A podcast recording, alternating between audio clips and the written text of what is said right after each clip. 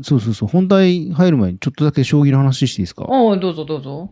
あのー藤井七冠がす、うんもうついさっき、もう今日まさに勝ってさ、あの、王座戦の挑戦者決定戦で勝って、うん。今度始まる王座シリーズが取れば史上初の八冠っていう。すごくない本当に。いや、まあ、でね、あの、いや、いいし、いい将棋だったんだ、これ、豊島先生とやったんですけど、いやー、この逆転に次ぐ逆転でね、ひすごかったんですけど、うん。そこじゃないですよ、僕、僕ちょっとだけ言いたかったのは。そっちは、まあ、そっちとして盛り上がるんですけど、うん。今ね、奨励会にね、山下和樹三段っていう人がいて、はい。この方がね、えー先週末だか、先々週末だかあの三段リーグで、うん。えー上位3位につけてんですけど、うん。とね、もし上がったら史上6人目の中学生棋士になりますね。おお中学生なんですね。そうなんですよ。今14歳かな。いいですね。一人だけめちゃくちゃ若いんですよ、奨励会の中で。だから、うんうんもし上がると、渡辺藤井に次ぐ中学生棋うん士うになる。んうん。あー、なんかワクワクしますね。これが上がると結構ね、すごいビッグニュースになると、あの、将棋マニアはそこでワクワクしてるんですけど。そうね、そうね。ええ京都ですよ。山下和樹さん。あ、そうなんですね。そうそうそう。お父さんは京大の確か数学の先生、教授かなんかで世界的に有名な人で、へー。で、お母さんもなんか塾の先生かなんかで、しへかー。もこの、和樹の数は数字の数っていうね、もう、もうどこを取っても強そうじゃないですか。 そうですね。そうなんですよ。で、師匠は、あの、森先生ですからね、あの、サトシの青春とか、あー、うんそそうですね。あの、森門下ですから、あー、それはちょっと、なんはかいワクワクするな。うんまあでもほら、この辺の情報は多分さ、よほど将棋好きじゃないとさ、うん。知らないからさ、そうね。はい。まあ、僕としては、その、早くね、その、藤井先生の対抗馬がっていうと、まあ別にその現役の先生でもいっぱいいるんですけど、追っかけられる世代から来るとね、よりこう、見る分には熱いなと思ってるんで。いやー、だってそうじゃないとね、楽しみですね。それそうは。なんです。そうなんです。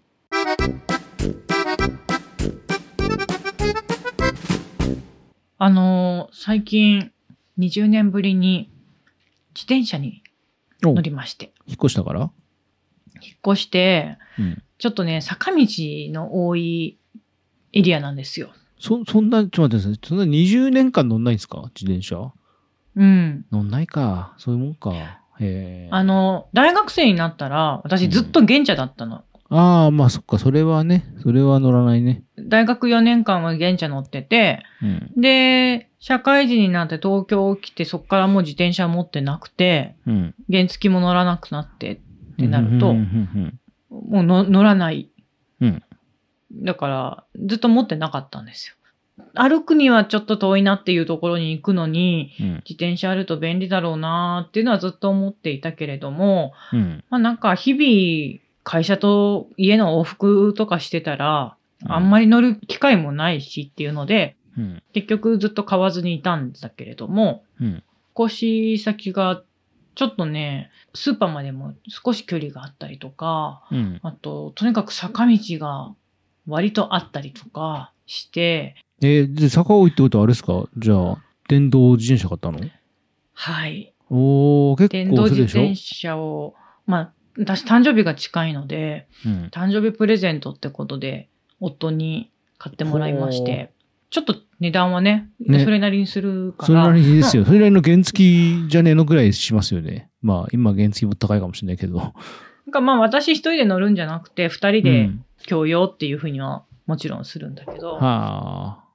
あのー便利ね、自転車あるとねまあね。やっぱりちょっとそこまでっていうのが億劫にならないし、こんな暑い時でも、その風が来るあの気持ちよさみたいなのが、うん。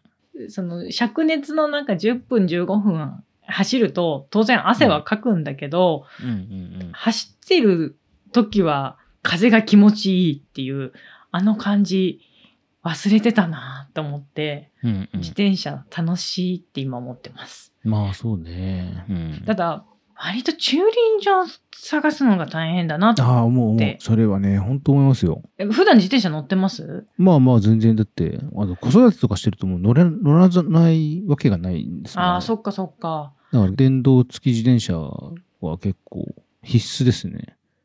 でももうスーパーとか、なんか郵便局だとかで、ちょっと買い物してとかは、その店の前に止めといてっていうのはあるいけや、それど、もさ、今なんかあれうをん結構見回ってて、ダメなの。いや、いきなり持ってかれたらしないけど、なんかうん、ちょっと置いてすぐ戻ってくると、もうなんか、張り紙されてて、うここはーん駐輪禁止ですみたいなの結構ありますよ。もう困るよね。だから、なんかビルの中に入ってるお店とかに行きたい時とか、それこそもうコーン立ててあって駐輪禁止とかあると、うんどこに止めたらいいのみたいなうん感じで、結構ね、今後それに困りそうだなって思いながらも。うんまあ本当地域によりますけどねないとこはマジでないから、ね、で、引っ越したから、うん、割と繁華街に自転車で行ける距離になったんですよ。だから、映画をね、見に行くのに、自転車で行けるっていう。そうそういうレベルかそう。ーもうなんならそっかまあ、歩いてでも行けなくはないんですけど、歩くにはちょっと遠い。ああれかその引っ越し先を聞いてるとあの辺の繁華街かもろ繁華街だそう。